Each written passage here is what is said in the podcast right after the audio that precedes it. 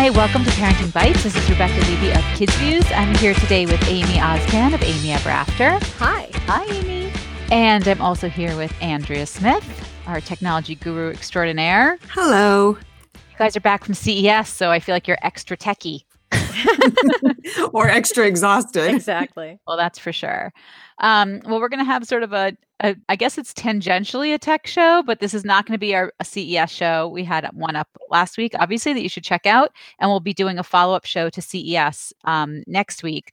But in the meantime, we wanted to jump on something that sort of sprung up all over social media and went all over the parent pages of Facebook. I feel really fast um, because it struck a nerve with parents and mom bloggers, and I guess which is a lot of our circle. Um, and it just resonated. And it's is the question of is it okay to be posting about your children and then for mom bloggers and people and influencers, is it okay to be monetizing them?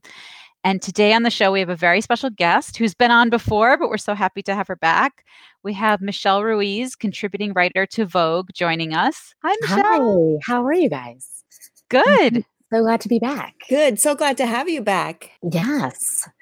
Um, you wrote a great article this week called The One Question Parents Should Ask Themselves Before Posting Their Kids on Social Media, and it's on Vogue.com, which we'll link to but it was sparked by an um, Washington Post op ed that was posted early this month. And then I think it was a slate.com article that followed up on it.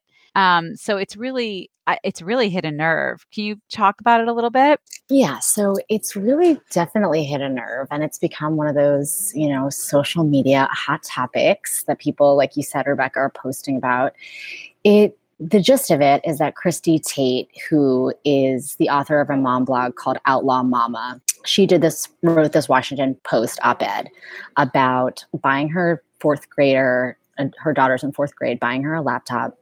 Her daughter, at that point, Googling her mom and discovering this vast archive of photos and essays and posts about her from about herself from babyhood on. So, you know, everything from her sleeping habits to one of her best friends just abruptly stopping to talk to her and all these personal details of her life. And her daughter then, you know, kind of demanded to know why all of these pictures and details about her were up on the internet and asked her mom if they could be taken down. And I think this is kind of where a lot of the controversy comes in Christie Tate at that point said that that was not possible and that she wasn't done exploring motherhood in her writing and she wanted to keep it up. And I think it just, the whole thing just sort of sparked a conversation that should be logical, right? That these kids would grow up someday and then have a say about their lives being shared online. But now that's actually happening. And like the moment of reckoning, so to speak, has come. And, and, and then here goes the debate about, you know, how much to share, what to share, um, what to share when they're little versus when they're older, and so forth. It's a huge discussion because I think mom bloggers starting, you know, maybe 10 years ago, sharing all of these things um, opened the door for non blogging parents to do the same. In many, yeah. you know, it sort of made totally. it a thing you did online. Um, and then Facebook accelerated that to such a degree.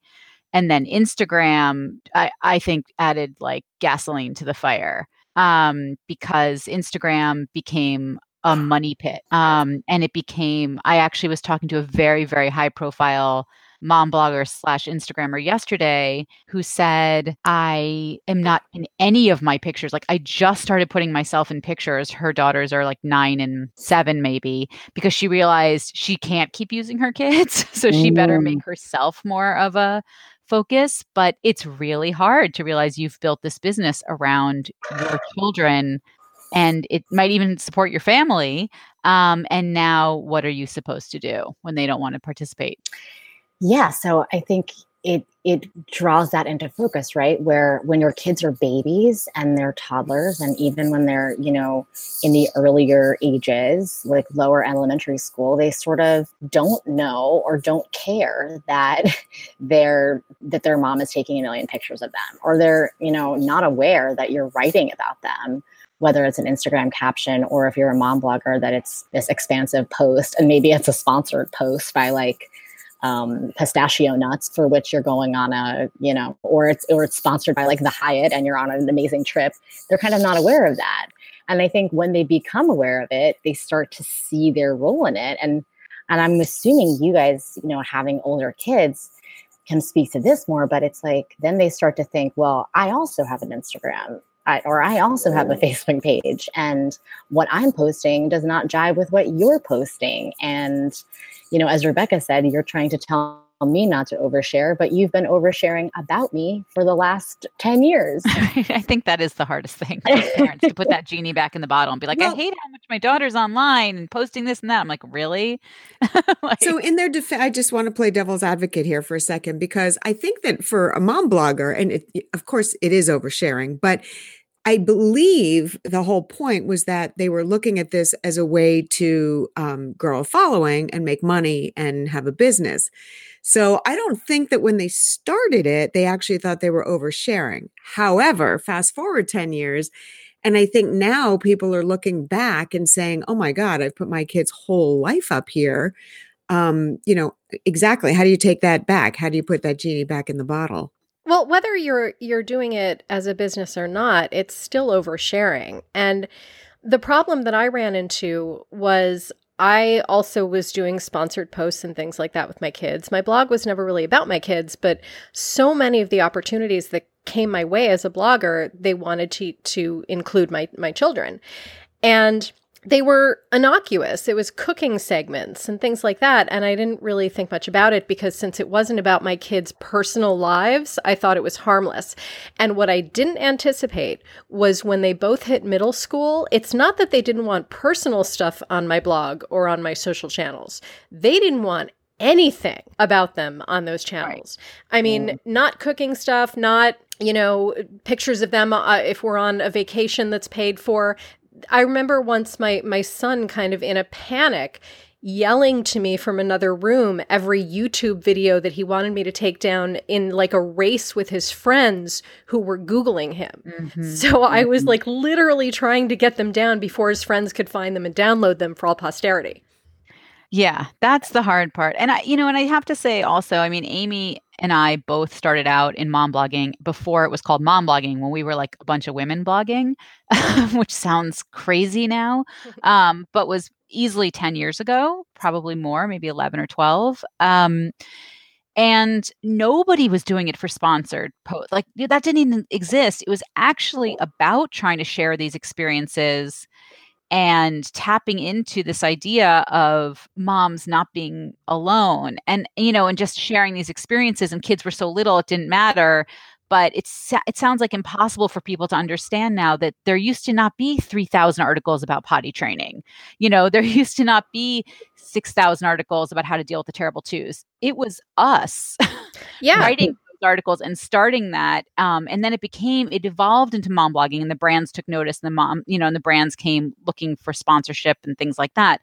But i think there's a big separation and i really do believe this between the bloggers who started out as writers really writing about these experiences and having very few pictures of their kids because you know what? If you had pictures it took forever people people couldn't load your site.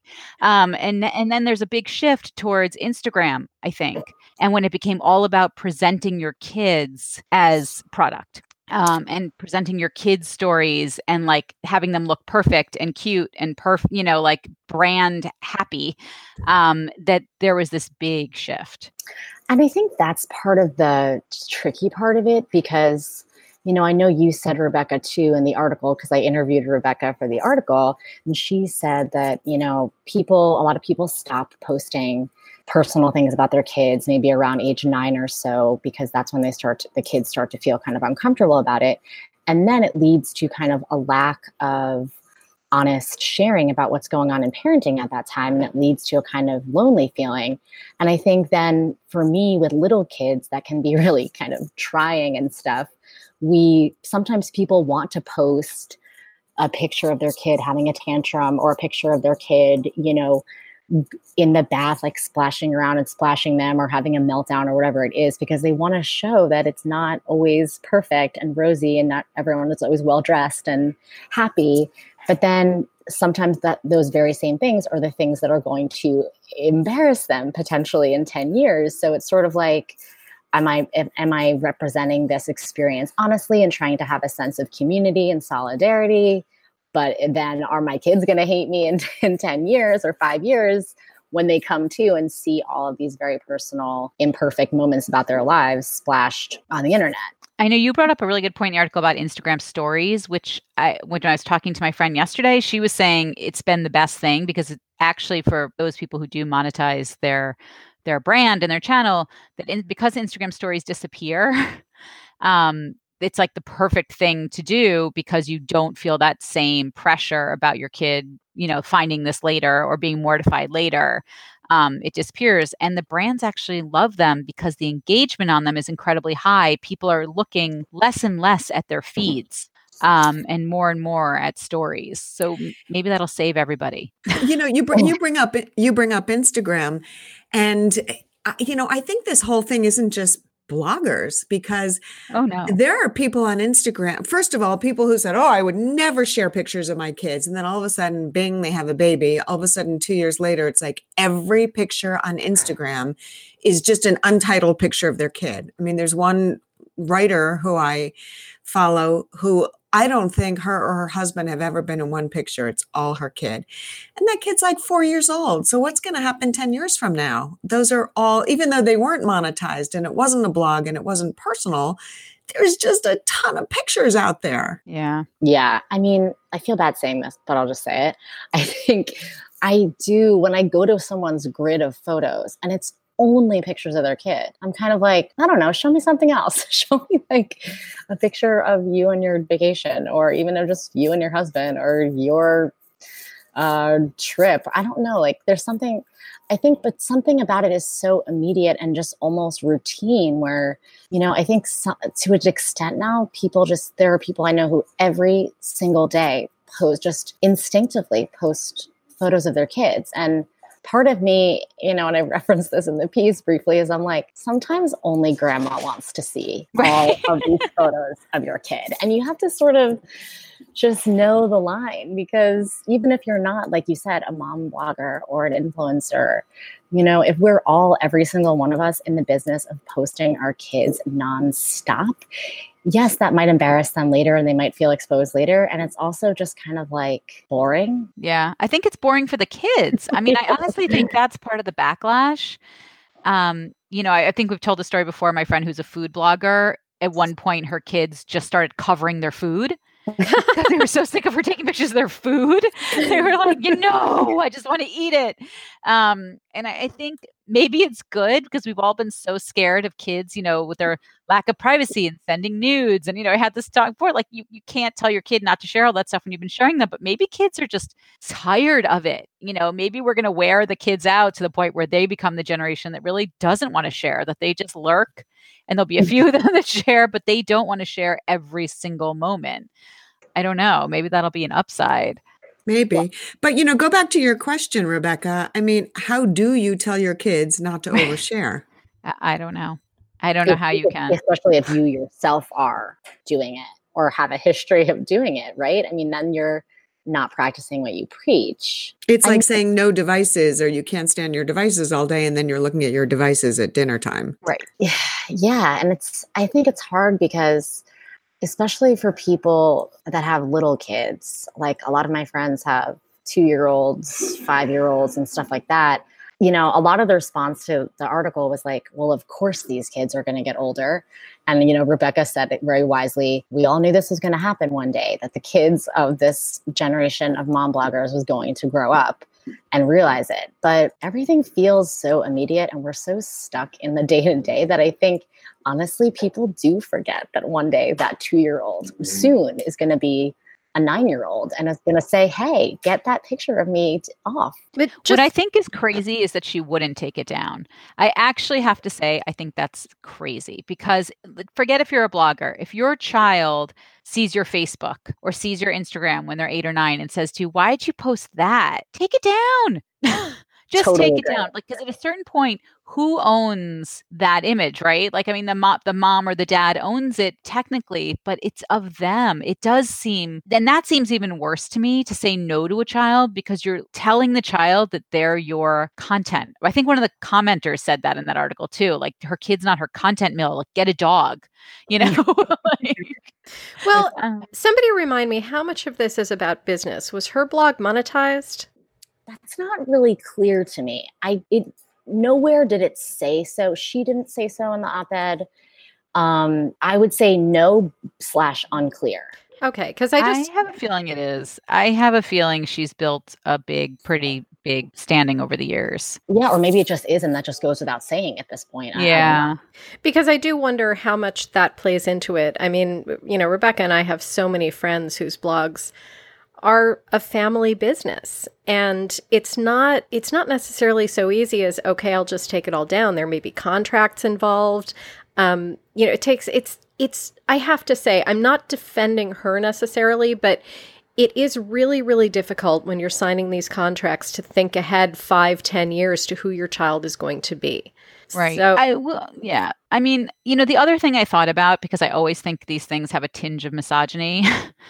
um, you know, the fact that they come down on mom bloggers about this. Comedians have been using their families as material forever. Like when da- when Jerry Seinfeld talks about his kids, or Louis C.K. for that matter, or anyone, like it's hilarious. Everyone thinks it's hilarious. It's horror. Like if you really think about it, it's it's never flattering. I right? when was- they're talking about their kids. I was watching a comedian um, a few weeks ago. I think it was on the Colbert Report. And by the time the comedians are on, it's like 20 after midnight. And I'm thinking, oh my God, I hope this guy's kid never has access. uh, His entire routine was about what a loser his son was. Right. So that's my point. And no one seems to have that same attack. And that will live on on YouTube, right? That clip. Yeah. Um, and authors have certainly been milling their child's lives. You know, I mean, that's happened. And I think this is just maybe a new variation on it. And people get especially crazy about it because it happens to be mom bloggers. Um, and that becomes like a, I don't know, becomes a buzzword for everything horrible in so many ways. But um, but I think it does still tie in my mind to that greater issue of privacy and what we're choosing, what we choose to share, and then what we are teaching our kids. And I think that's that's why it's hard. The other thing to consider, though, um, and, and this is the part about her story that that kind of hit home with me because I did go through this in a in a bigger way with my daughter. Um, my first blog was about it was called Selfish Mom, and it was kind of about not disappearing into motherhood. Uh, I, my tagline was um, "We're all in this together," but I was here first. And when my daughter basically told me not to post anything about her, like just basically act like she doesn't exist, um, my answer to her was, I will not tell your personal stories, but there are stories about motherhood that I want to tell. And like you will be a very small, vague part of it, but you can't just prevent me from telling my stories. So you have to find that balance. And the kids also have to understand that you're a person. Yeah, and I want to think that there's a way to do it. You know, as I was reading Christie Tate's, I, I see what you're saying, Amy, because I think as writers, all of us writing, sometimes you write personal stories, or a lot of times you write personal stories.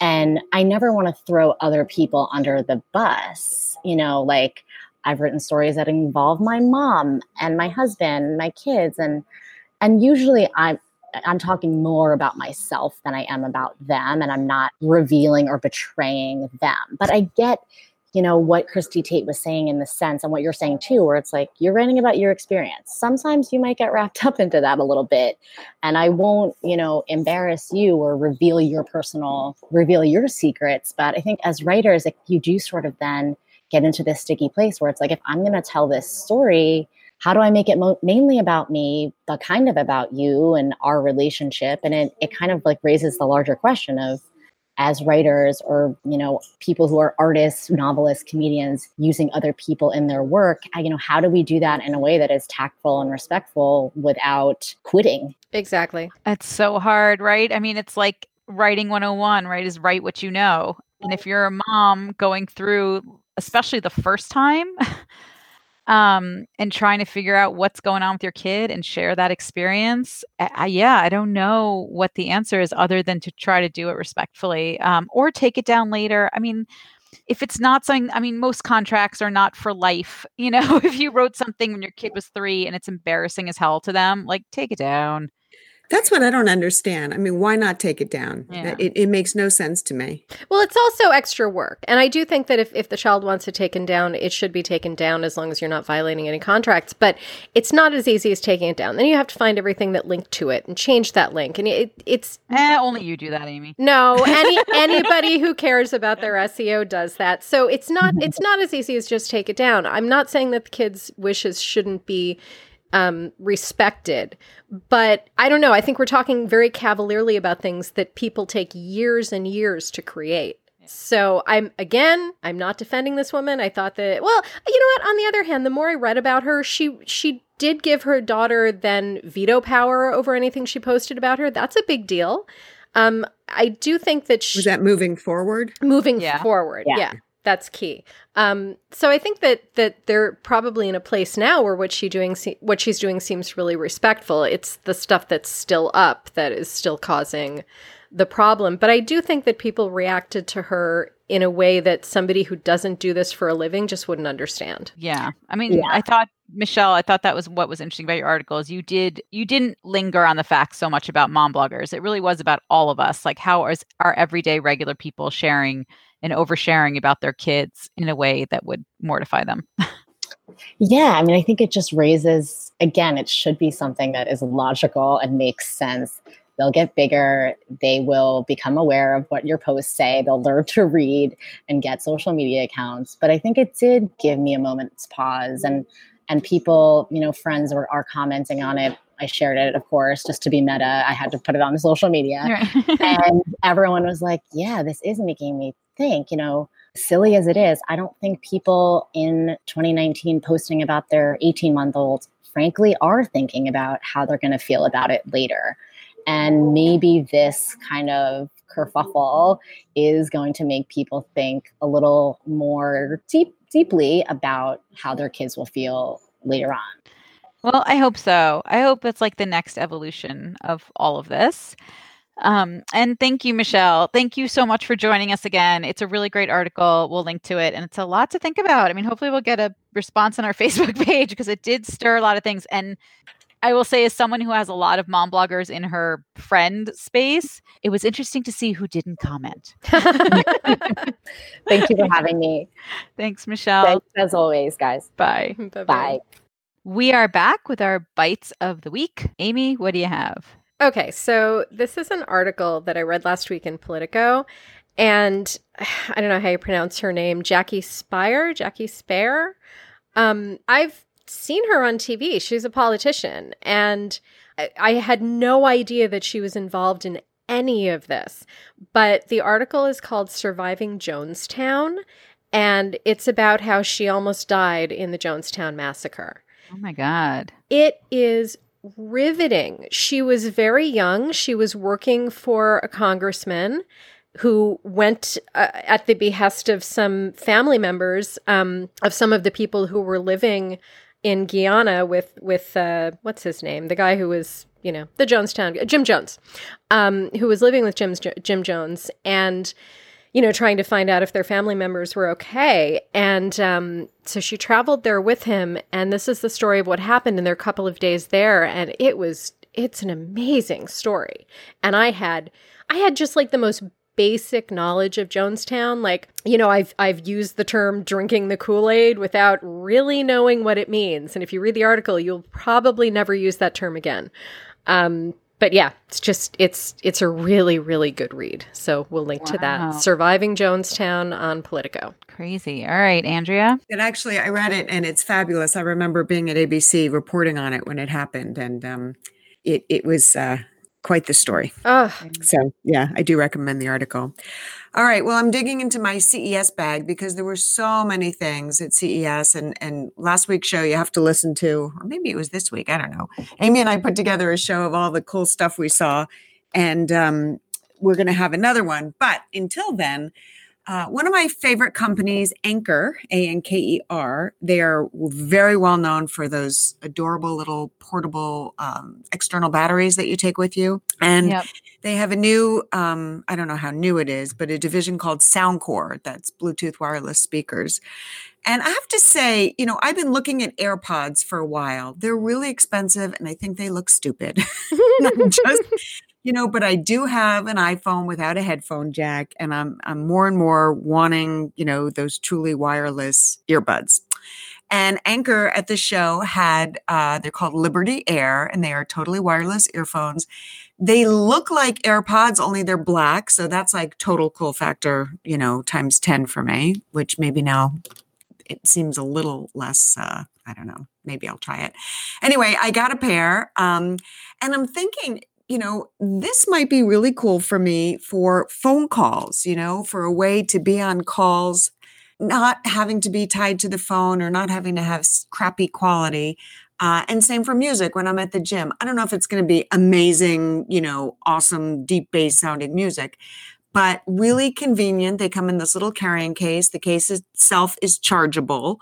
Um, they're Bluetooth 5, so the range is pretty good, and they're all of $80. So, oh, wow. Yeah, I That's like them. They're water resistant. Um, so I'll start calling you on them and we'll see how they sound. I love the idea of like Andrea's CES bag that she's pulling things. I like this like idea that you have like a Mary Poppins, like one of those carpet bags you just keep pulling out like giant, like, like the rollable, the TV that rolled, and all the oh my god, the that giant was awesome. smart toilet, like all the things that were CES come out of Andrea's CES. Everything that I stuffed in my backpack, and yet all the water bottles, all the water you can oh. All right. Um, my bite is uh, was the cover story of New York Magazine a couple weeks ago. I don't know if you guys saw it. I, I, it was so fascinating. I, I, don't even know where to begin. It's called "Listening to Estrogen: hmm. Psychosis in Your 40s," and it's the story on how women are developing schizophrenia in their 40s as they approach menopause as their estrogen plummets and that this has been going on forever and if you think about all the women in history who were diagnosed or they were called hysterical or having nervous breakdowns and were hospitalized usually in midlife um, and it was always blamed that because women didn't feel useful anymore because they weren't reproducing anymore or you know they couldn't handle being empty nesters whatever the horrible things were they were coming up with for why this was happening and diagnosticians decided you can't get schizophrenia after the age of 24. Mm-hmm. So they never even looked at it this way. And all of these female doctors now um, and endocrinologists and experts are like, this is absolutely a byproduct of this drop in estrogen, why this is happening, and why it happens to women so much later, because their theory is that the estrogen actually protects women from developing the full blown schizophrenia in their 20s, which is why it's so much more male heavy. Um, so they're doing all of this, not enough research into all this. But my favorite quote from the article is from a reproductive psychiatrist who was at Cornell, who just left a freestanding center. Um, she founded a freestanding center in New York for postpartum and perinatal mental illness. And she said, if men can't get an erection, it's a natural disaster. But very little is studied in women because of our reproductive capacity and patriarchy. We need to understand women better. Middle aged women that. are, yeah, she said middle aged women are low priority, like children used to be. right. um, but the article is incredible because it basically says nobody even knows why schizophrenia starts. Like they have all these theories. So the fact that they don't even know why, um, but the fact that there's people have like severe, you know, premenstrual dys- dysphoria, whatever they call it, like where it's beyond your regular PMS, like all these things that have happened that women have basically been dismissed as crazy all these years um, it's it's all biologically based. So finally, they're starting to pay attention to this um, and do research and study this and realize how much more important it is, um, you know, about hormones and what's going on. It's just fascinating. It'll make you super angry about the lack of any research and funding into anything having to do with women. Um, it, it's it's startling actually um, and it's a really good article. Like it's really well written for a scientific article. Like really, really good. Um, so I highly, highly recommend it. Okay. And that's it. It might scare the shit out of you too. but you might be like, what? Um, but it's really good. So that is my bite for today. Thanks, ladies. Thank you. Uh, we can find everything we talked about today on our Facebook page, facebook.com slash parenting bites, and on parentingbites.com. We will have links to everything we talked about. Download, share, rate our podcast. We love to hear from you guys on our Facebook page. Please comment. Let us know if you share way too much about your kids. um, and until next week, happy parenting. Bye. Bye.